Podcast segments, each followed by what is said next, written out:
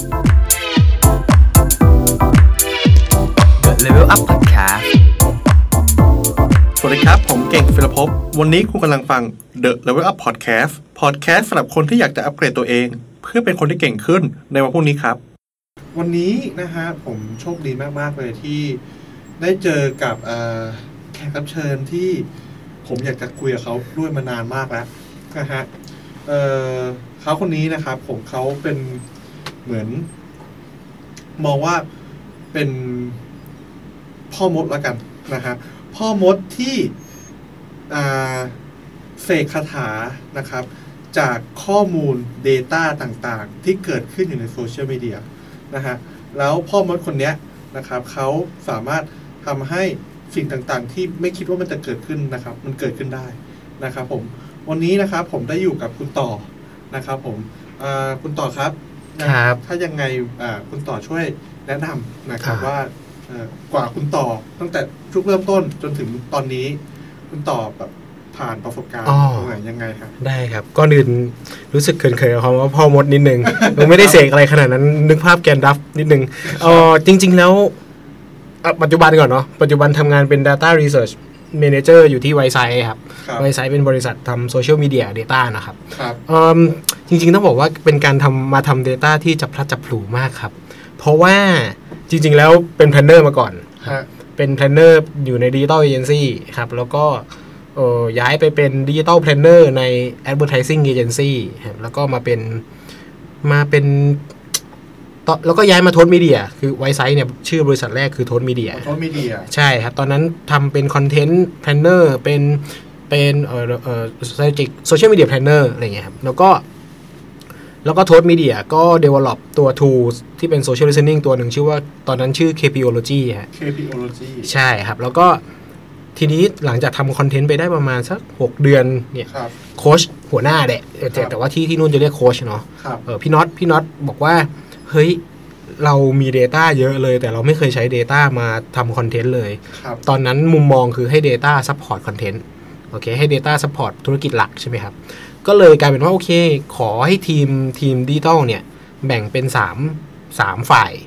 ฝ่ายแรกคือฝั่ง Creative คอยคิดงานนู่นนี่นั่นนะครับฝั่งที่ 2 คือฝั่ง PM คอยแบบ manage project แล้วก็ฝั่งที่ 3 คือฝั่ง Data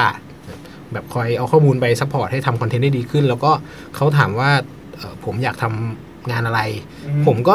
คือผมไม่ใช่เป็นคนครีเอทีฟอะครับคิดอะไรก็ไม่ได้สร้างสรรค์อะไรเท่าไหร่ แล้วก็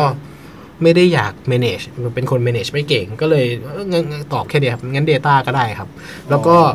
ก็ก็ก็เป็นจุดเริ่มต้นที่ทำ Data ตอนแรกก็เป็นทำ Data ปกติแบบง่าย ๆ เล็ก ๆ แล้วก็บังเอิญว่ามีลูกค้าเจ้าใหญ่เข้ามาแล้วบอกว่าขอจับมือเป็น partnerครับเพื่อที่จะทำรีเสิร์ชตัวหนึ่งครับ ที่เป็นตัวแบบ ตัวใหญ่มากๆ แล้วก็ ซึ่งอันนั้นเป็นจุดเปลี่ยนอันหนึ่งที่ทำให้พี่ๆโค้ชอะครับ รู้สึกว่าอันนี้น่าจะเป็นเดเร c ชันอืมมากกว่าตัวคอนเทนต์มอะไรเงี้ยก็เลยเบนเข็มมาทางด้านนี้ ตอนนี้ก็เลยเป็นไวไซต์ในปัจจุบันอืมอืมจากคำตอบวันนั้นวันเดียวเลยครับ ที่ทำให้ผมมาทำ Data คือทำ Data ก็ได้ครับอือฮึประมาณสักห้าสี่กว่าปีก่อนห้าปี แสดงว่าก็คือพี่ต่อ เป็น planner มาก่อน หลากหลายที่เหมือนกันใช่ไหมครับตอนนั้นใช่ครับประมาณสองปีครับ อืม ประมาณสองปีแล้วเอ่อความรู้ของการการเป็น planner อันนี้อาจจะอาจจะให้พี่ต่อช่วยเพิ่มเติมหน่อยครับว่าตอนที่เป็น planner นั้นทำอะไรบ้าง โอเค จริง ๆ จริง ๆ เป็น planner ตอนเพิ่งจบ เพราะฉะนั้นจริง ๆ ประสบการณ์ยังอ่อนด้อยอยู่มาก ครับ แต่ว่าความรู้ตอนนั้นก็คือพยายามที่จะคือถ้าถ้าคิดภาพก็คือ พยายามดีไซน์พวกเออเออ โซเชียลมีเดียสตร a t e g y ให้กับลูกค้าว่าแบบอือฮึควรจะทำคอนเทนต์แบบไหน persona อะไรเอ่อโพสต์แบบไหนเอ่อทำ content pillar content category แล้วก็พยายาม meet objective ลูกค้าครับในมุมของโซเชียลมีเดียอะไรอย่างเงี้ยครับ อันนี้อาจอาจเผื่อคนที่ยังไม่เคยอืมอยู่ในวงการโฆษณาอืมอืม planner นี้เหมือนเป็นตำแหน่งของนักวางกลยุทธ์ ใช่ น่าจะเป็นคนเป็นคนวางกลยุทธ์ในภาพรวม ครับผมแล้วพี่ต่อก็คือดูในเรื่องของการยุทธกลยุทธ์การสื่อสารของแบรนด์ถูกต้องไหมครับ ของแบรนด์บนโซเชียลมีเดียบนโซเชียลมีเดียใช่ครับ โอเคอ่าคราวนี้พอพี่ต่อเป็น planner มาใช่ไหมครับ ก็คือในโซเชียลมีเดียแล้วงาน Data ที่เข้ามาเนี่ย ผมว่ามันมีความความไม่เกี่ยวข้องกันประมาณหนึ่งหรือหรือเปล่าครับ ตอนแรกคิดว่าไม่เกี่ยว แต่ว่าสักพักมันก็พอทำจริง ๆ มันก็เกี่ยวแหละ เช่น แทนที่แต่แต่ก่อนนะครับ แต่ก่อนสมมุติว่า เวลาเราจะทำคอนเอ่อเอ่อ persona ของของแบรนด์ หรือว่าดูว่าแบรนด์แบบน่าจะทำคอนเทนต์อะไรเนี่ยอะเอาตรงๆสารภาพก็คือใช้วิธีแบบนั่งเทียนหมายถึงว่าอ่าฮะ immersive ครับ พยายามคิดว่าแบบ audience ของแบรนด์น่าจะชอบอะไรอันนี้มีความมีความเดา มีความเดา มีความเดายุคยุคยุคนั้นคือแบบเพิ่งทำงานได้แบบ ไม่ถึงปีปีสองปีมันมันครับก็เลยแบบ เพคำว่าคำว่า immersive คือไปคุยกับคนแหละ แต่ว่ามันก็ไม่ใช่แบบ Data ที่มัน solid นักอะไรอย่างเงี้ยก็ก็ใช้วิธีจินตนาการเอาครับแต่ว่าพอพอต้องทำ Data จริงจังอะก่อนที่จะทำอะไรพวกเนี้ยก็พยายามใช้ตัว Data มาบอกว่า เฮ้ยเราจะสุดท้ายแล้วคาแรคเตอร์ของคนเนี่ยมันน่าจะเป็นแบบไหน แต่ตอนนั้นก็ยังไม่ได้เก่ง Data มากเลย เพราะฉะนั้นก็เลย ใช้แบบงูปลาปลานิดนึงครับใช่ใช่แต่ว่าสุดท้ายคือเอามาช่วยในในช่วงของการทำ audience understanding ทำ audience analysis ใช่ ก็คือเอา Data มาทำให้คนเข้าใจในเรื่องของกลุ่มเป้าหมาย ใช่ครับ ตอนนั้นตอนนั้นช่วยช่วยทำความเข้าใจว่าแบรนด์น่าจะคุยกับใครกันแน่อะไรอย่างเงี้ยครับอ๋ออืมคราวนี้อ่าในยุคในยุคนั้นนะครับ ถ้าเกิดมองย้อนกลับไปตอนที่พี่ต่อเป็น planner พี่ต่อใช้ Data ส่วนใหญ่แล้วก็คือมาจากที่คุยกับคนถูกต้องไหมครับ สัมภาษณ์คน ใช่ครับใช่ใช่ตอนเป็นแพนเนอร์นะ อือฮึใช่ใช่แล้วพอ Data ที่ผมว่าข้อมูลผมว่ามันคือ Data นะครับ Data ที่พี่ต่อเออในการสัมภาษณ์คนกับ Data ของพี่ต่อทำงานอยู่ปัจจุบันนี้เหมือนกันไหมครับอืมในปัจจุบันเลยใช่ไหม ปัจจุบันครับเปรียบเทียบกันมีความแตกต่างกันครับ ครับ เอ่อถ้าสัมภาษณ์เดต้าเนี่ย มันถูก แบ่งออกเป็นเอาบนโลกดิจิตอลแล้วกันทั่วไปแล้วกันครับ consumer data แบ่งเป็นสองแบบเนาะครับคือสิ่งที่ consumer คิดติ้งครับกับสิ่งที่ consumer ทำเป็นดูเป็นครับ behavior data ครับเอิ่มเมื่อก่อนเวลาเราสัมภาษณ์นะครับ คือเราถามว่าเขาคิดอะไร เขาคิดอะไร ใช่ เพราะฉะนั้นจะเป็นจะเป็นการได้มาซึ่งคำข้อมูลที่ consumer คิดหรือว่าติ้งทีนี้ครับโซเชียลมีเดีย data เนี่ย หรือจริง ๆ เป็น big data ส่วนใหญ่ครับครับมันคือ consumer ดูคือ consumer ทำอะไรบนโซเชียลบ้างอือฮึเอ่อเขากดไลค์เขากดแชร์อะไร ซึ่งบางเรื่องเราก็ไม่รู้ว่าทำไมเขาทำแบบนั้น แต่ว่าเขาแสดงออกแบบนั้น มันก็จะเป็น Data แบบดู แต่ว่า Social Listening มันมีความ mix mix นิดนึงผสมผสม เพราะว่ามันมีทั้งสิ่งที่เขากดไลค์กดแชร์ ซึ่งเราไม่เข้าใจความหมายครับกับสิ่งที่เขาพิมพ์บอกดีเทลซึ่งสิ่งที่พิมพ์บอกก็อาจจะเป็นสิ่งที่คิดก็ได้ เพราะฉะนั้นเอ่อตัว Social Data ในปัจจุบันที่ทำมันก็เลยมีความ mix mix method ระหว่าง consumer data ที่เป็นแบบความคิดคือ think data กับ consumer behavior ก็คือพวกดู data อะไรอย่างเงี้ยครับ โอเคครับ นั้นอ่าแสดงว่าผมผมผมพอเก็ตละอืมนะครับ Data มีสองแบบอย่างที่ถามนะฮะถามคนสัมภาษณ์คนเหมือนที่เราเห็นทั่วอืมไปใช่ครับ กับ Social Data Social Data นี้มันเดี๋ยวเผื่อคนคนใหม่ ๆ นะฮะอืม พี่พี่ต่อช่วยอธิบายได้ไหมคได้รับว่า Social Data นั้นคืออะไรได้ นะฮะแล้วก็เห็นเมื่อกี้พี่ต่อพูดคำว่า Big Data อืมมันเกี่ยวข้องกันยังไงโอเค นะฮะ เอ่อเอาเอาเริ่มที่ Big Data ก่อนนะคครัรับบผม คือจริงๆ Big Big Data เป็นคอนเซปต์ของการ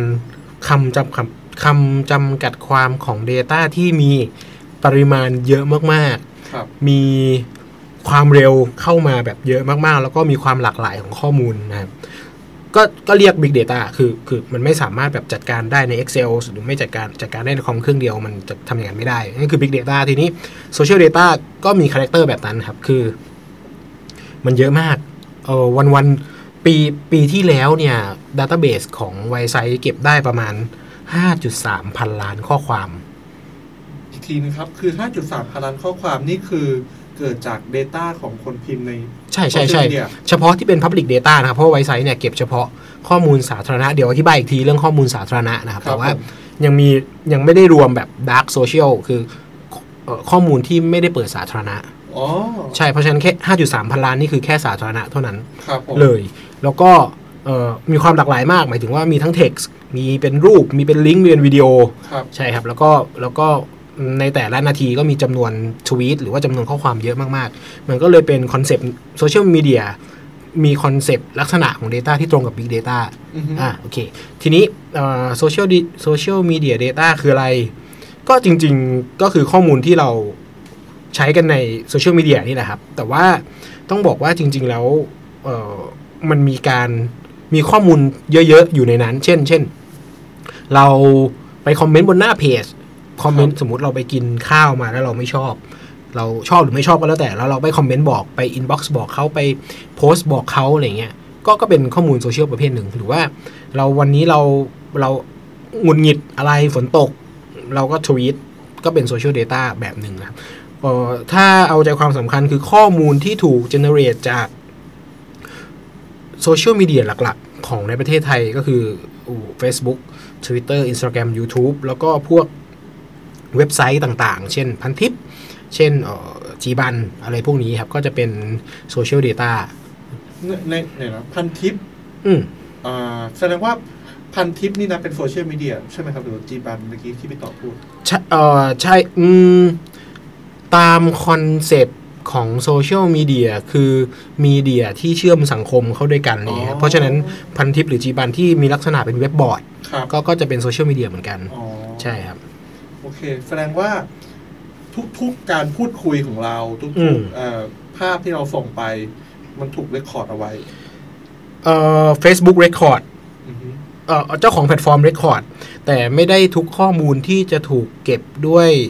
Third Party Wisesight เป็นบริษัท Third Party นะครับอือฮึที่เข้าไปเก็บข้อมูล ต้องบอกแบบนี้อ๋อถ้าเป็น Third Party นะครับ ข้อมูลจะถูกเก็บเฉพาะข้อมูลสาธารณะเท่านั้นครับ ข้อมูลสาธารณะคืออะไร ให้จินตนาการแบบนี้ว่า เป็นข้อมูลที่เราไม่ต้องล็อกอิน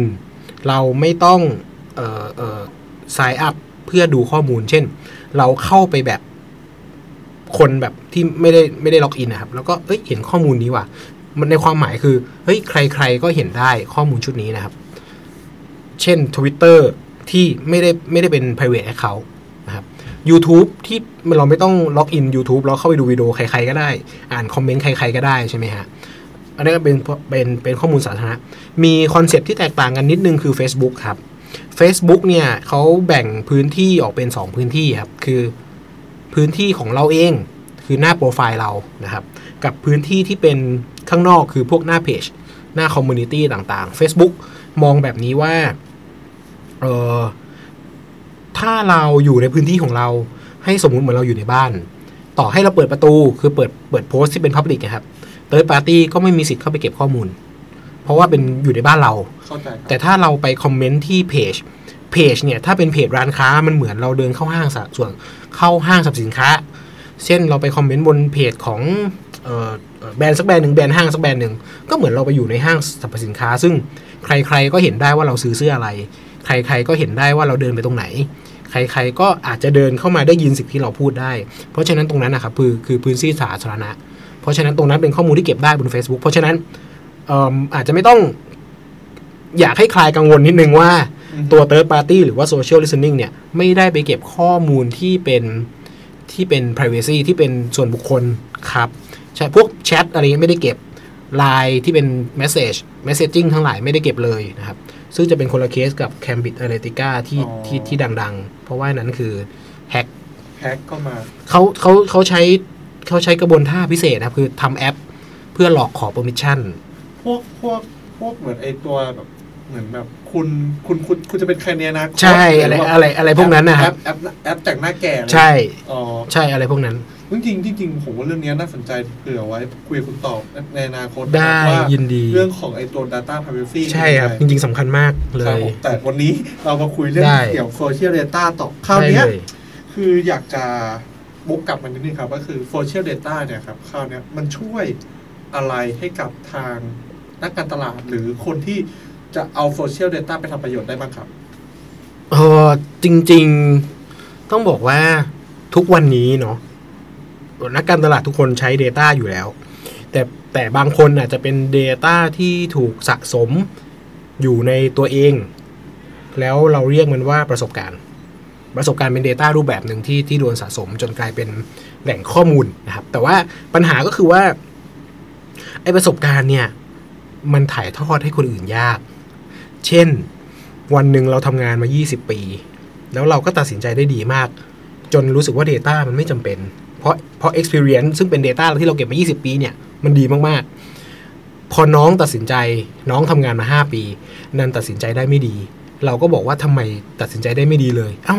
ก็น้องมี Data แค่ 5 ปี แต่พี่ยังมี Data 20 ปี มันก็มันก็ตัดสินใจได้ไม่เท่ากันอยู่แล้ว แล้วมันถ่ายทอดกันยากไอ้ตัว Data ในภาพรวมนะครับไอ้ตัว Data เนี่ยมันช่วยให้ ไกด์การตัดสินใจให้ทุกๆ คนสามารถตัดสินใจได้อย่างใกล้เคียงกัน เพราะว่ามี Information ที่เหมือนกัน ทีนี้ไอ้ตัว Social Data เนี่ยมันมาช่วยตรงไหน มันช่วยตรงที่ ตอนเนี้ยคนส่วนใหญ่อยู่บนโลกโซเชียลคือ74%นะครับใช้ครับโซเชียลมีเดียเพราะฉะนั้นมันแทบจะทั้งประเทศที่ที่ generate ข้อมูลโซเชียลตรงนี้ ซึ่งเออมันมีทั้ง personality ของคนมี attitude ที่มีต่อแบรนด์ มีอ่อ insight ที่เขาชอบหรือไม่ชอบอะไร มี behavior มีพฤติกรรมต่างๆ ว่าเขาไปไหนมาไหนบ้างนี่ครับไอของพวกนี้จะช่วยให้แบรนด์เข้าใจเอาในมุมการตลาดเลย คือช่วยให้แบรนด์เข้าใจคอน sumer ได้มากยิ่งขึ้น นี่ข้อหนึ่งคือเข้าใจมากขึ้นนะข้อสองคือจริง ๆ แล้วทุกวันนี้แบรนด์มีวิธีเข้าใจคอน sumer อยู่แล้ว ผ่าน research ปกตินะไม่ว่าจะเป็น focus group interview ปัญหาก็คือว่า เอ่อ research แบบเดิมอะครับใช้เวลาค่อนข้างนาน ในการที่จะได้มาซึ่ง insight หนึ่งรอบ เช่น อาจจะหนึ่งเดือนสองเดือนหนึ่ง quarter เราได้มาหนึ่งเล่ม แล้วก็แล้วก็ใช้มันทั้งปีอย่างเงี้ยแต่ว่าโซเชียลมีเดียข้อมูลมันเร็วมาก แล้วก็ตัว Wisesight เองก็เก็บข้อมูลค่อนข้าง near real-time คือมันจะมี lag ๆบ้างนะครับ แต่ว่ามันสามารถหา insight ได้ทุกวัน ทุกวันที่มันเกิดขึ้น insight เปลี่ยนไปอยู่ที่ว่าเรา detect มันทันหรือเปล่า น่าจะเป็นประโยชน์หลัก ๆ ของโซเชียล Data ที่มีต่อต่อ marketer คือเข้าใจมากขึ้นและเข้าใจได้ไวขึ้นกว่าปกติ ใช่ก็คือมันคือเรื่องของการเข้าใจลูกค้า ใช่ครับ ใช่ไหมใช่นั้นอ่าตัวโซเชียล Data ที่มันทำให้มันเข้าใจได้อย่างลึกซึ้งแล้วก็เข้าใจรวดเร็ว อืมนะครับใช่ครับใช่ นั้นถ้าเกิดในมุมถ้าเกิดผมขอเปลี่ยนนะฮะ ถ้าถ้าใช่ marketer ครับผมโซเชียล Data มีประโยชน์กับทางคนไหนบ้างอีกไหมครับ อีกปาร์ตี้ไหนบ้างไหมจริงพี่จริต่องเคยเห็นเคสแปลกๆนะครับที่นำเอาโซเชียล Data ไปใช้ๆมีมีเช่น เช่นต่างประเทศมี เขาเรียกว่าทำนายคนเป็นไข้อะครับแต่คนเป็นไข้ใช่ด้วยที่อเมริกาครับด้วยการให้detect ทวีตที่ ส่อจะเป็นไข้เช่น อยู่ดีๆ ก็ทวีตบอกว่าโอ้ยวันนี้ปวดหัว วันนี้แบบน้ำมูกไหลว่ะ อะไรอย่างเงี้ยครับ แล้วก็จะปัก location เพราะทวิตเตอร์จะมี location มาเข้าใจครับเอ่อแล้วเขาก็จะโชว์ใน map คนใช้ประโยชน์คือคุณแม่ ที่จะหลีกเลี่ยงพาลูกตัวเล็ก ๆ ไปอยู่ในใกล้ที่มีคนเป็นไข้อยู่ใช่นี่คือการพิจิตพื้นที่ของของคนเป็นไข้ของของใช่ แล้วก็ เคยมีเคสของออตัวทำพวกเกี่ยวกับ Public Policy คือพวกนโยบายสาธารณะ ใช้ในการประเมินและรับฟังนโยบายต่างๆ ว่ามันควรไปต่อควรหยุดควรทำแค่ไหนออประชาชนคิดเห็นยังไงบ้างเนี่ยก็จะมีเหมือนกันออแล้วก็จริงๆไอ้อันนี้ไม่แน่ใจว่า Social Data เพียวๆ หรือเปล่า แต่ว่าเป็น เป็นเรื่องของ crime prediction คือเอ่อเอ่อเอ่อคาดเดา คาดเดาตัวอาชญากรรม แต่เข้าใจว่าน่าจะน่าจะเอาไป mix กับ Data อื่นๆ เช่น Data พื้นที่ Data เอ่อเอ่อสถิติการเกิดอาชญากรรมต่าง ๆ อะไรอย่างเงี้ยครับอ๋อมก็คือที่จริงแล้วครับ เราเรามองโซเชียล Data เนี่ย มันสามารถเอาไปทำได้หลากหลายอืมจริงๆเอ๋ออะไรที่ที่คนเรา พูดอยู่บนโซเชียลอะครับ เช่นครับเอ่อถ้าถ้าอยากรู้ว่าโซเชียล Data ทำอะไรได้บ้าง อาจจะลองสังเกตเพจใหญ่อือฮึๆว่าเขาว่าเขาพูดกันเรื่องอะไร เราก็จะรู้เรื่องนั้นแหละ เช่นอือฮึมีหรือช่วงเลือกตั้ง ก็จะครับมีแบบ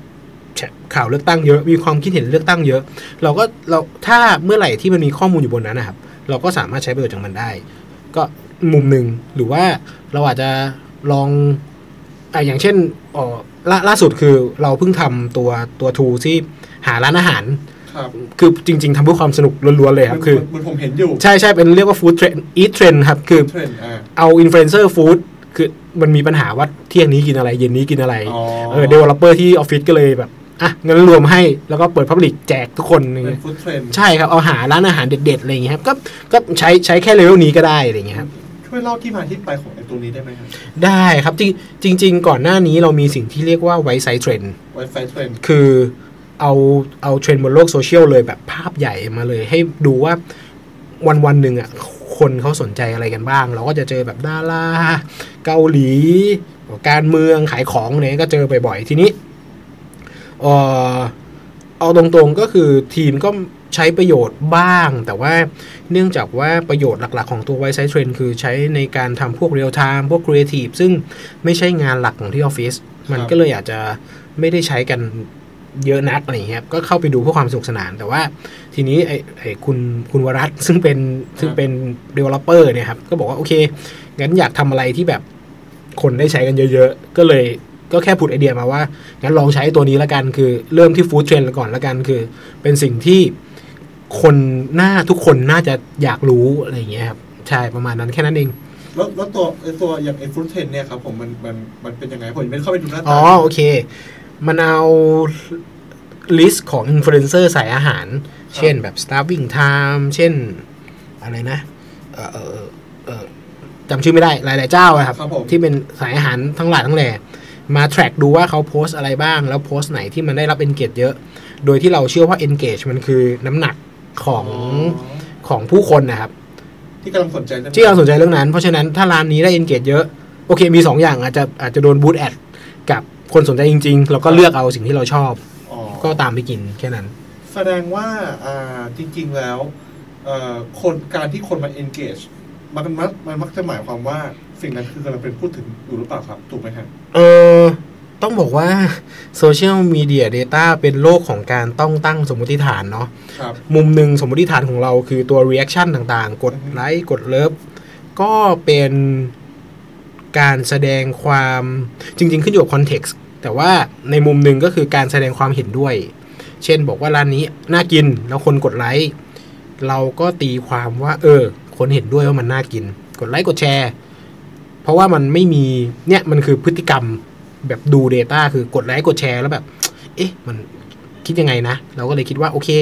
สาเหตุที่คนกดไลค์กดแชร์คือเห็นด้วย หรือว่าชอบเจ้าคอนเทนต์นั้นครับทีนี้ in detail ถ้าเกิดว่าเราอยากรู้ว่า detail จริงๆเป็นไงก็อาจจะต้องเอาคอมเมนต์มา ซึ่งคอมเมนต์เนี่ยมันจะรวม Data ที่ติ้งเข้าไปด้วยคือคนคิดยังไงก็พิมพ์ลงไปอะไรเงี้ยครับมก็พอ mix ทั้งสองอย่างเข้าด้วยกัน เราก็จะได้ข้อมูลที่มันครบมากขึ้น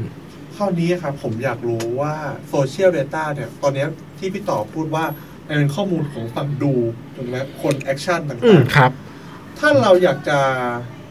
รู้ว่าถ้าเกิดเป็นข้อมูลของฝั่ง think เนี่ยครับผมอืม เราควรทำยังไงดีครับ จริง ๆ แล้วทำโอเค เครื่องมือเครื่องมือสำหรับงานที่เป็นดู Data คือ A/B testing ครับ ครับ ต้องต้องตั้งสมมติฐานแล้ว test เช่น เช่นเอ่อเอ่อติ้งกับดู Data สมมุติแบบนี้แล้วกัน ผมเปิดร้านอาหาร เปิดร้านอาหารเนาะแล้วเชิญแบบแขกมากินอะไรอย่างเงี้ยแล้วปรากฏว่าไปที่โต๊ะผมก็อยากรู้ feedback ไงก็เลยเดินไปถามที่โต๊ะนั้นว่าเฮ้ยเอ่อโทษนะครับ อาหารอร่อยไหมแขกบอกว่าเอ่ออร่อยดีครับอันนี้คือ Data ที่เสมือนติ้งคือเขาคิดแล้วเขาพูดออกมา แต่ว่า Data ที่ดูคือไปดูที่อาหารนะครับว่าเขากินหมดไหมนะ ถ้าเกิดบอกว่าอร่อยครับ แต่แม่งกินไม่หมดเลยอะไรเงี้ยแปลว่าเอ๊ะอร่อยจริงเปล่าวะอะไรเงี้ยหรือว่าจริง ๆเขาบอกว่าเอออร่อยอร่อยครับ แล้วเขาก็กินหมด ก็อาจจะ confirm ได้ว่าแบบอร่อยจริง แต่ว่า key คือสมมุติเราไม่มีโอกาสถามเขาลุกไปแล้ว แล้วเราเห็นแต่แค่ว่าอาหารที่มันกินหมด สิ่งที่เราต้องต้องเช็คก็คือ A/B testing คืออ้าวแล้วโต๊ะอื่นกินหมดไหมถ้าโต๊ะอื่นกินหมดเออก็เป็นไปได้ว่าอาจจะอร่อย เพราะว่ามันบางทีมันแต่ว่าถ้ามองไปแล้วโต๊ะอื่นกินไม่หมด เฮ้ยอาจจะมีสาเหตุอื่นที่ไม่ใช่ความอร่อย ที่ทำให้อาหารนี้มันหมด เช่นเขาหิวหรือเปล่านะเขาครับอ่าเพราะฉะนั้นลองดูครั้งต่อไป ถ้ากลุ่มนี้มาอีก แล้วเขากินหมดไหมถ้าเขายังกินหมดอยู่อืมอาจจะไม่ใช่หิวอะไรอย่างเงี้ยคือเหมือนจะอร่อย ใช่เหมือนต้องตั้งสมมติฐานไปเรื่อยๆว่าแบบเป็นเพราะสาเหตุนี้หรือเปล่านะ แล้วก็รัน A/B testing ว่ามันตอบโจทย์หรือเปล่าเลยครับอ๋อแสดงว่าจริงๆโซเชียล Data มันสามารถทำได้หลากหลาย จนถึงขั้นของรู้เรื่องของพฤติกรรมของคนได้เหมือนกัน ใช่แต่ต้องแต่ต้องเทสเยอะๆครับ ครับ อืมอ่านั้นผมอยากให้พี่ต่อช่วยแชร์เคสไม่ผมไม่แน่ใจว่าพี่ต่อเคยมีเคสของไอ้ตัวนี้ไหมฮะว่า ถ้าถ้าจะทำแบบเนี้ยครับ มีมีมีต้องทำยังไงก่อนอ๋อเคสเหรอทำตัว AB ใช่ไหมครับหรือว่าอ๋อจริง ๆ เคยทำของ ไม่เอาอย่างนี้ไม่ไม่ได้ run A/B testing เข้มขนาดนั้นแล้วกันครับครับผมไม่ได้ใช้ stat มา confirm แต่ว่าใช่ครับทำ industry beauty beauty เออเห็นหน้าอย่างนี้ก็คือทำ beauty อะครับใช่อันนี้อันนี้อันนี้พอพอเล่าได้ใช่ไหมพอเราได้ครับ ขอขอไม่บอกแบรนด์แล้วกันเนาะโอเคได้ครับก็ไปดูว่า เฮ้ยอินฟลูเอนเซอร์มันโพสต์ product เดียวกันแหละครับแต่แบบเอ้ยมันได้รับ feedback ไม่เท่ากันว่ะอืม engagement share เราก็สิ่งที่ทำคือต้อง list สมมติฐานออกมาก่อนว่าครับเฮ้ย การที่ engagement คนหนึ่งต่างกับอีกคนหนึ่งมันน่าจะมี factor อะไรบ้าง เราก็บอก โอเค product ไม่ใช่ เพราะ product เดียวกัน ข้อ 2 คือเอ่อตอนนั้นอ๋อจำนวนแฟนฐานแฟนเขามากกว่าหรือเปล่า ไปเช็คดูก็ใกล้เคียง อาจจะไม่ใช่ เวลาที่โพสต์อาจจะเป็นไปได้เพราะเขาโบกับเราเวลายังอันนี้ไม่ได้ confirm ก็เก็บไว้หนึ่งอันที่ต้อง test ครับ อะอันต่อไปคือเฮ้ยสไตล์ล่ะโพสต์แบบรูปเหมือนกันไหมวิดีโอเหมือนกันไหมหรืออะไรก็โอเคโพสต์รูปเหมือนกัน ก็ไปเจอว่าบางคนที่ได้ engagement เยอะอะลักษณะการโชว์ในรูปอะครับ เป็นแบบลิปสติกที่ทา swatch ที่แขนเยอะๆๆๆๆให้เห็นความหลากหลายของสีเลยครับส่วนอันที่ได้น้อยอะคือแบบสวอตที่ปากแล้วแล้วสีมันไม่ค่อยชัดอ่าฮะเราก็ตั้งสมมติฐานว่า เฮ้ย อันนี้อาจจะเป็นสาเหตุก็ได้วะคือถ้าสวอตที่มือแบบเห็นสีชัดๆ น่าจะได้รับ engagement หรือ buzz หรือแชร์ที่ดีกว่า เออสวอตสวอตที่ปากแล้วสีไม่ชัด สิ่งที่ต้องทำต่อก็คือไปเช็คว่า คอนเทนต์อื่นๆ ที่สวอตที่มือเนี่ยฮะมันมีค่า engagement เนี่ยครับดีเหมือนกันหรือเปล่าก่อนเดี๋ยวก่อนก่อนไปอ่า สวอชโอโอเคเผื่อเผื่อคนเผื่อผู้โอ้ชายโอ้โอ้ขอโทษขอโทษครับเราเราทำมาเราทำมาจนเราคุ้นกับมันสวอตคือการเมื่อก่อนตลกมากคือผมผมพูดว่าสควอตสควอชใช่ซึ่งซึ่งไม่ใช่สควอตมันคือการออกกำลังกายอ่าแล้วก็ครับผมโดนไอ้ท่ายกน้ำหนัก ใช่ใช่อ่าแล้วก็โดนโดนแบบน้องในทีมหัวเราะใหญ่เลยฮะสวอตคือการแบบเอาลิปสติกอะครับฮะมาทามาทาที่ผิวจริง ๆ เพื่อให้มาทาที่ผิวเพื่อให้เห็นสีจะทาที่ ที่มือก็ได้ที่ปากก็ได้อะไรอย่างเงี้ยครับอ๋อใช่คือการสวอตสีครับผมเพราะผมว่าถ้าอาจจะมีผู้ชายอ๋อหลายใช่ท่านลืมอาจจะไม่เข้าใจตรงนี้แต่ผู้หญิงอาจจะเข้าใช่จใช่ใช่ใช่โอเคครับก็ประมาณนี้คือพอเราได้สมมติฐานว่าเอ้ยอาจจะเป็นที่สไตล์การการแบบสวอตสีอะไรเงี้ยเราก็ไปเช็คว่าโอเค รูปที่สวอตที่มือทาที่มือเนี่ยได้รับ engagement สูงจริงหรือเปล่าเมื่อเทียบกับจำนวนแฟน แล้วรูปที่ swatch ที่ปากเนี่ยได้รับ engagement น้อยกว่าจริงหรือเปล่า ก็ก็ prove ไปประมาณนี้ครับว่าแบบเออเออถ้าเป็นเคสที่ที่เป็นลิปสติกที่โชว์เรื่องสี ถ้า swatch ให้เห็นถ้าทาให้เห็นสีชัดๆ เยอะๆเนี่ย มันก็มีแนวโน้มที่ได้รับ feedback ที่ดีกว่าจริง ๆ อะไรเงี้ยประมาณนั้น ซึ่งซึ่งตอนนั้นของทาง social data ที่ที่พี่พี่ต่อได้แท็กคือนำรูปเอารูปมาเปรียบเทียบกันเหรอครับยังไงใช่ครับ ตอนนั้นเอารูปมาเปรียบเทียบกัน เอารูปกับ performance เปรียบเทียบกันเลย อ๋อ ใช่ โอเคครับ นั้นคราวนี้ผมอาจจะลดสเกลนะครับ เอามาใกล้ตัวหน่อยหนึ่งอืม เพราะว่าประเทศประเทศอย่างบ้านเรานะครับ ก็มี SME เยอะ อืมใช่ไหมคครัรับ บ คราวเนี้ยก็คือถ้าสมมุติว่าปกติสิ่งที่พี่ต่อทำอาจจะเป็น corporate ถูกไหมฮะใช่แบรนด์ที่ใช่เข้ามาเป็น ใช่ corporate ใช่ ถ้าเกิด SME อืม อยากจะเริ่มนำโซเชียล Data หรือคนทำงานทั่วไปเนี่ย อยากจะเอาโซเชียล Data มาใช้ประโยชน์อื ควรมเริ่มจากอะไรครับเอ่ออธิบายแบบนี้ Social Data ในความจริงแล้วเป็นของฟรีนะครับครับ ถ้าทุกคนเขียนโปรแกรมเป็นมีสามารถไปเขียนโปรแกรมดึงออกมาได้เลย แต่ว่าแน่นอนคือมันไอไอ้เงินที่เราคิดเนี่ยมันเป็นค่าการจัดการนะครับ ค่า Database ค่าเก็บ Data ค่า AI ที่ process มันอะไรอย่างเงี้ยครับครับเพราะฉะนั้นถ้าอยากเริ่มจริง ๆ แล้วแบบ อยากลุยด้วยตัวเองได้แล้วคิดว่าตัวเองมีสกิลพอก็ฝึกเขียนโปรแกรมนะครับครับ แต่ว่าถ้ารู้สึกว่าเฮ้ยฉันเป็นองค์ประกอบฉันเป็นแบบเจ้าของกิจการไม่มีเวลาเขียนโปรแกรมหรอกครับจริง ๆ มันมี tools หลาย tools เหมือนกันครับ ที่มันเป็นฟรีเมียมคือดึงข้อมูลได้ประมาณนึง แล้วถ้าอยากได้มากกว่านี้ก็เสียตังค์เอาเยอะแยะเลยครับ แล้วก็ส่วนแต่ว่าต้องบอกก่อนว่าส่วนใหญ่จะเป็นข้อมูลของ Twitter เพราะ Twitter เป็นข้อมูลที่ Public ที่สุดแหละ ที่ที่ในในโลกโซเชียลเขาเขาเขาโปรไวกันอย่างเงี้ยครับเช่นแบบผมใช้ Hashtag Defy ในการเช็ค Hashtag เช่นแบบโอ้เยอะเยอะมาก ๆ ครับ ลองเสิร์ชดูได้แบบ free free tools for social data นะครับครับผมมันมีให้เราใช้เยอะมากเหมือนกันนะครับ แต่ว่าแน่นอนมันจำกัดเช่นมีบางทูที่บอกว่า โอเค ขอจำกัดแค่ 5,000 message 5,000 ข้อความ ถ้าเกินกว่านี้ขอคิดเงินอะไรเงี้ยก็เยอะ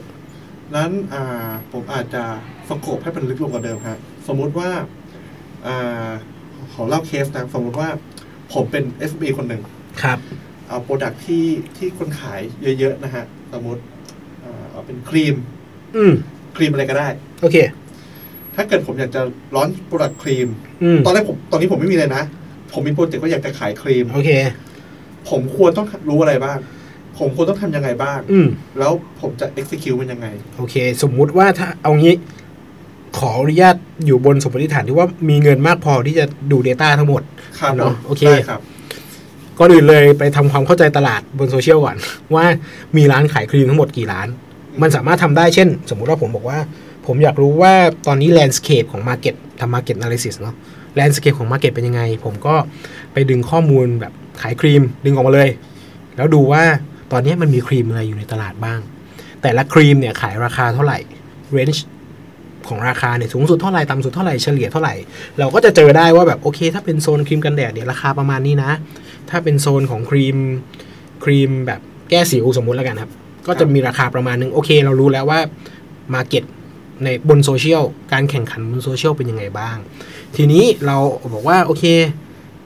เราเลือกมาแล้ว product หนึ่งเราขายครีมกันแดดแล้วกัน สิ่งที่ทำต่อได้คือ แล้วคนอะตอนเนี้ยพูดถึงครีมกันแดดว่าอะไร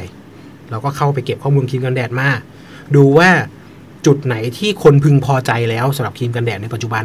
อันเนี้ยคือซื้อยี่ห้อไหนก็ได้ พึงพอใจเหมือนกันหมด จุดไหนที่เป็น pain point ที่แบบ เฮ้ย ฉันยังไม่ได้รับการตอบสนองเลยนี่คือ need ฉันอยากใช้ครีมกันแดดแบบเนี้ยแต่มันไม่มี หรือว่าตอนนี้มันไม่เหลือ pain point แล้วที่เหลือคือการแข่งกันทำแบบโปรโมชั่นอ่าเราก็ได้รู้ว่าว่าเออหัวใจ เอ้ย key decision นะครับ หมายถึงว่าผู้บริโภคตัดตัดสินใจซื้อด้วยอะไรเนี่ยใช่ เราก็จะได้เห็นภาพแล้วว่า โอเค ตอนเนี้ยผู้บริโภคตัดสินใจซื้อด้วย สมมุติว่าเป็น packaging น่ารักกับกับราคา เราก็ค่อยมาดูต่ออีกว่า packaging น่ารักเนี่ยไอไอคำว่าน่ารักเนี่ย scope มันแค่ไหนวะแบบ มีอะไรบ้างที่มันดูน่ารัก เราเรา definition มันได้ไหมเรานิยามมันได้ไหมความน่ารัก หรือว่าแล้วมีโอกาสไหนบ้าง ที่คนใช้ครีมกันแดด ไปออกกำลังกายและใช้ในชีวิตประจำวัน ไปเที่ยวมีโอกาสไหนบ้าง แล้วเราก็อาจจะแบบทำให้เราแบบเลือก target ได้แบบแม่นยำขึ้น หลังจากนั้นก็ evaluate คู่แข่ง โอเค ถ้าเป็นสโคปเนี้ยครีมกันแดดราคาเท่านี้สำหรับนักท่องเที่ยวสมมติ โอเคเราก็มีคู่แข่ง 5 เจ้า เราค่อยไปดูจุดแข็งจุดอ่อนแต่ละเจ้า แล้วค่อยมาเลือกว่าโอเคงั้นฉันจะทำอะไร สื่อสาร communication แบบไหนมันถึงจะโดนทำ ad ไปหาใครมันถึงจะโดนอะไรอย่างเงี้ยภาพรวมคือประมาณนี้คือ ใช้วิเคราะห์ market ใช้วิเคราะห์ consumer แล้วก็ใช้วิเคราะห์ competitor อือฮึเราก็จะเห็นว่าเรามีช่องว่างตรงไหนบ้างให้เราไปอะไรอย่างเงี้ยครับอ๋ออือมโอเคนั้นผมว่าในเรื่องของ SE นะก็อาจจะเห็นภาพมากยิ่งขึ้นอืมว่าถ้าเกิดจะใช้ Social Data มันสามารถใช้อะไรบ้างครับนะครับ คราวนี้ผมเอินปกติเวลาถามผมผู้สัมภาษณ์ผมจะค่อนข้างเจาะลึกนิดนึงได้เลยครับเอ่อคำกันบ้านมาก็คือ เห็นช่วงนี้คุณต่อคาเหมือนสอนในเรื่องอ๋อของใช่มาร์เก็ตติ้งใช่ไหมครับเทรใช่นนิ่งในเฟซบุ๊กใช่ใช่ต่างๆ คราวนี้อยากจะถามว่าคือคอร์สนี้ที่มาที่ไปมันเกิดขึ้นยังไงได้โอบ้างเคเออจริง ๆ แล้วต้องบอกว่า ผมสอนเฉพาะนะครับ Facebook Insight Facebook Insight key คือไม่ค่อยมีไม่ค่อยมีคนสอนทั้งทั้งที่รู้สึกว่ามันสำคัญมากเลยนะ อาจจะเป็นเพราะเราอยู่ในวงการ Data ครับแล้วเรารู้สึกว่า เฮ้ย มันสำคัญมากนะ มันช่วยเราได้เยอะนะ แต่ทั้งตลาดมีแต่คนสอนยิงแอดเข้าใจครับ เข้าใจได้เพราะว่ายิงแอดมันเห็น perform- มันเห็นผลไวอ๋อมันมัน lead to sales ได้ไว แล้วทีนี้มันเกิดการขาย ใช่ใช่ใช่มันแบบ มันวัดเอาไอเป็นชิ้นๆได้เลยอะไรเงี้ยครับแต่ว่าเราก็รู้สึกว่าเฮ้ย แต่เราอยากให้คนสามารถแบบวัดผลได้เองอะ่ะ เราสามารถรู้เข้าใจว่าคอนเทนต์ทำไปแล้วคนชอบ หรือไม่ชอบมากกว่าใช้ sense ซึ่ง Facebook มันมีข้อมูลเยอะมากเลย ให้เราใช้ก็เลยรู้สึกว่าเออเราเราอยากเราอยากสอนด้วยอะไรเงี้ยก็เลยก็เลยลองดู อันนี้ก็จะเป็นอาจจะเป็นนิดหนึ่งที่ที่พี่ต่อเห็นจาก social data เอ้ามันเป็น pain point อันนี้ไม่เลยอันนี้อันนี้อันนี้อันนี้มาจากแบบรู้สึกว่าเอออยากสอนแล้วก็อ๋อเป็นเรื่องที่สอนได้ จริง ๆ พอเปิดไปก็จะมีคนถามว่าสอน ad ด้วยไหมเราก็บอกเอ้ยเราเราสอนไม่ได้เพราะเราไม่ค่อยยิงแอดอืมเราไม่ใช่ผู้เชี่ยวชาญอะไรอย่างเงี้ยครับเข้าใจครับที่จริงผมอะพอตอนที่ผมมีเพจใช่ไหมครับผมก็เอ่อที่จริงตอนนี้ก็มีมีเพจอยู่อืมแต่ผมก็เคยเข้าไปดูในหน้าอินไซต์หลังบ้าน คราวเนี้ยผมก็เออเท่าที่ผมเห็นนะฮะถ้าเกิดใครที่มีเพจก็คือจะบอกในเรื่องของอายุของคนที่ติดตามใช่พื้นที่คนที่ติดตาม โพสต์ ว่ามันดีไม่ดีถูกต้องไหมครับ ครับคราวเนี้ยผมอยากจะคือตอนที่ผมมีเพจอยู่ แล้วตอนนี้พอดูหลังบ้านเนี่ยครับมันก็ยังไม่เห็นบิวตี้อะไรขนาดนั้นอืมพี่ต่อช่วยเล่าของบิวตี้ที่พี่ต่อเห็นในมุมมองของพี่ได้ไหมครับ จริง ๆ ต้องบอกว่าถ้าเข้าไปในอินไซต์เลยอะครับครับหน้า เดต้ามันทำงานอยู่สองสามอย่างเนาะคือครับมอบการวัดผลให้กับเราเอ่อมอบอินไซต์ให้กับเราอะไรเงี้ยครับ ทีนี้ถ้าเข้าไปในหลังบ้านเลยอะครับ มันมอบการวัดผล มอบ measurement ที่ดีให้เราประประเด็นก็คือว่า ตัวเราเองนี่แหละ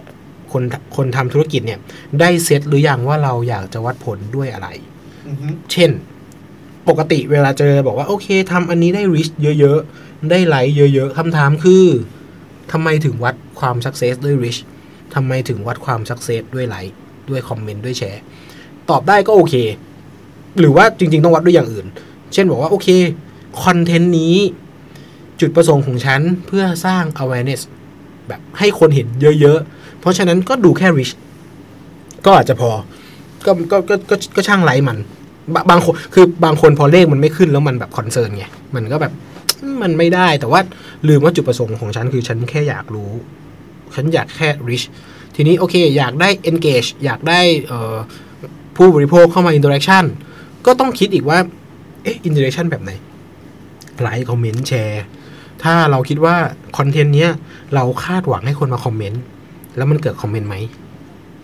ถ้าเกิดก็โอเค success แต่ถ้ามันไปเกิดไลค์แทน เราต้องวิเคราะห์ต่อว่า เอ้ยแล้วทำไมคนไม่คอมเมนต์ แล้วทำไมคนไปแชร์ อะไรอย่างเงี้ยครับ คือหมายถึงว่าในแต่ละโพสอะถ้าเรามีโจทย์ที่เราชัดเจนว่าเราอยากวัดผลด้วยอะไร เรา expect อะไร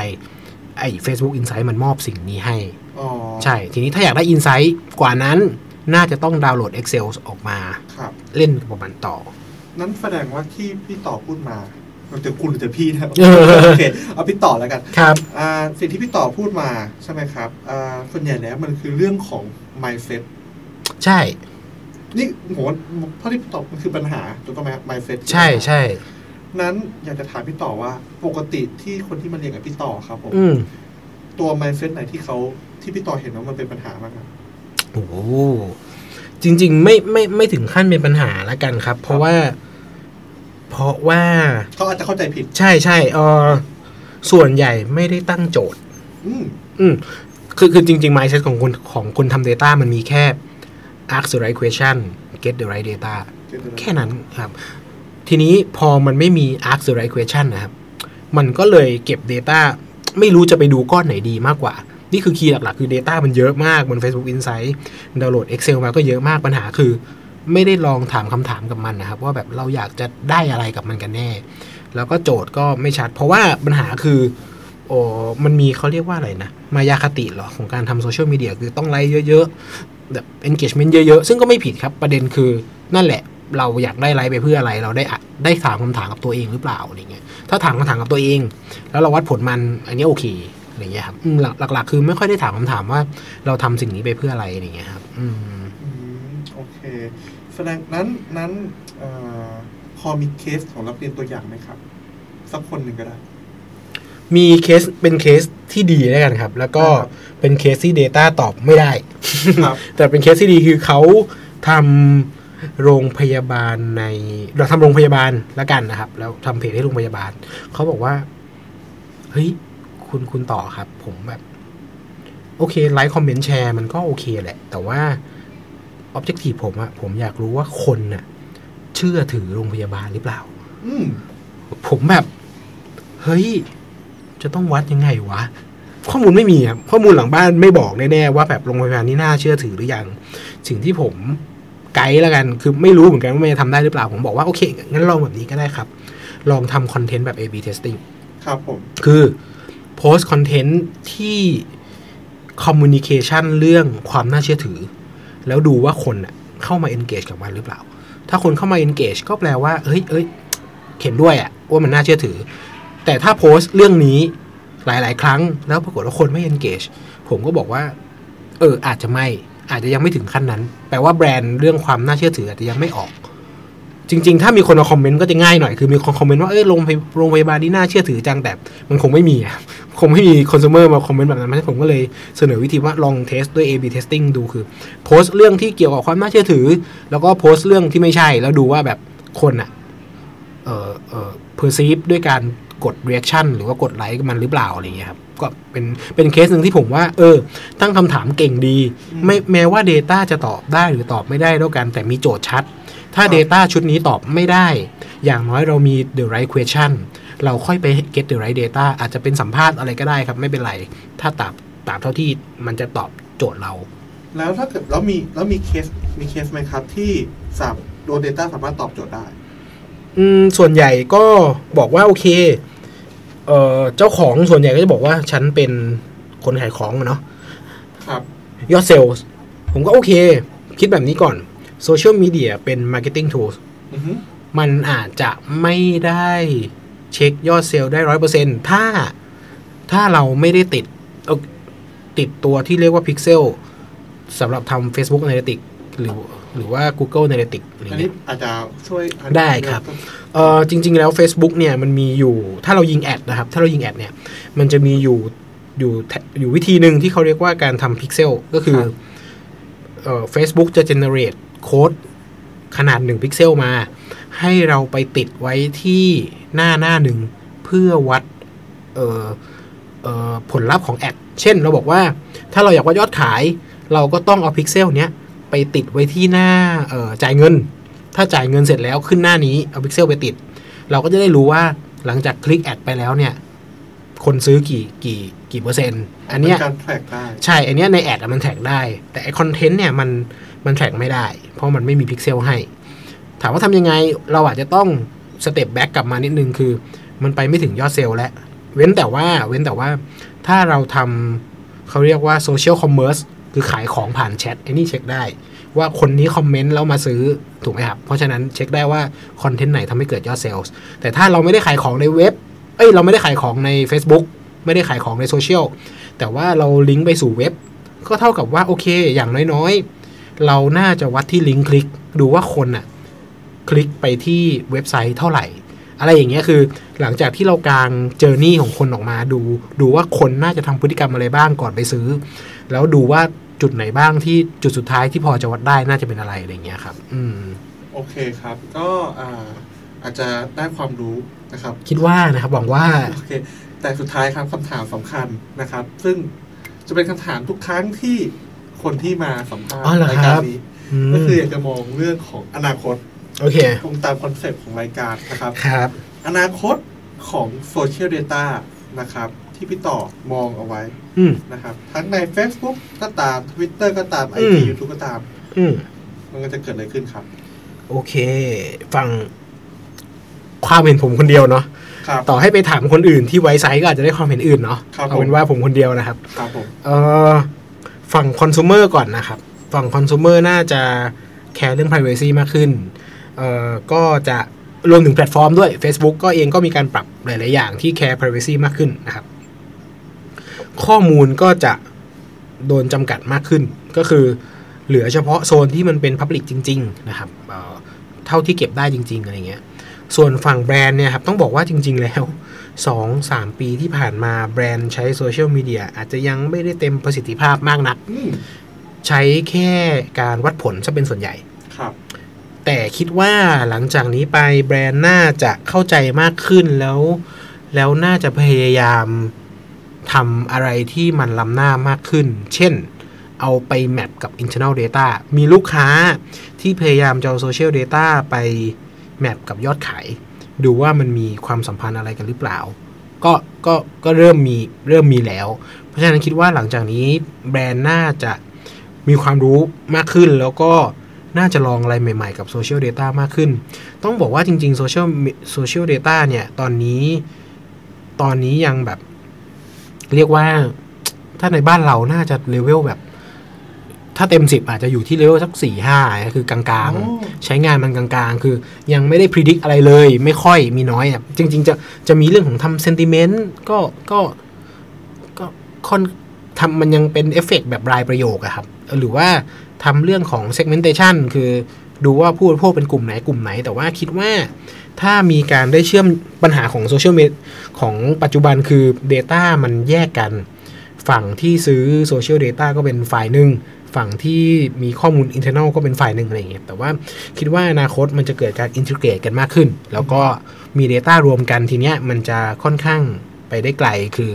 ใช้งานมันได้เยอะเหมือนกันครับ คิดคิดว่าคิดว่าอนาคตจริง ๆ คือน่าจะเห็นการอินทิเกรตของ Data internal กับ Social Media Data มากขึ้น แล้วก็ ทำให้เข้าใจ consumer แล้วก็ predict อะไรบางอย่างได้มากขึ้นอืโอเคมครับก็จริงๆ วันนี้ครับได้ได้เรื่องของความรู้ในมุมมองใหม่ ๆ ของเรื่องของโซเชียล Data มากขึ้นขึ้นโอ้จริงๆเอ่อผมอะติดใจนะครับแล้วก็อยากให้ทุกคนอะติดตามต่อนะครับ เพราะว่าเทปต่อไปนะครับ เราก็จะคุยพูดเรื่องของ prediction โอเค ตัว prediction นะครับ ซึ่งอย่างที่ขอแอบแอบสปอยก่อนละกันคือเทปต่อไปเนี่ย ก็คือจะพูดถึงไม่รู้ว่าเอ่อ คนอื่นเคยเห็นหรือเปล่านะครับ คือก่อนเลือกตั้งเนี่ยมันจะมีคล้ายๆเหมือนแคมเปญหรือเว็บไซต์ขึ้นมา ที่ชื่อว่า elect ใช่ครับ ใช่ไหมครับ ซึ่งพี่ต่อก็ก็เป็นมีเหมือนเป็น stakeholder หนึ่งเอาเอาเอาไปเป็นส่วนเล็กส่วนเล็ก ๆ ใช่ครับไปไปเป็นส่วนเล็กๆ ในในในโปรเจกต์นั้นๆครับผม แต่อ่าสิ่งที่อยากจะคุยพี่ต่อครับว่ามุมมองเรื่องของ Data และ prediction ครับ มันจะเป็นยังไงนะครับ ก็อ่าอยากให้ทุกคนได้ติดตาม ก็เอ่อทั้งนี้ทั้งนั้นนะครับ ก็ถ้าเกิดเทปนี้มีปัญหาเรื่องเสียงประการใดก็ต้องขออภัยด้วยนะครับ แล้วก็เอ่อฝากติดตามเทปต่อไปด้วยนะครับแล้วเจอกันเทปหน้าครับ เจอกันครับ ขอบคุณครับ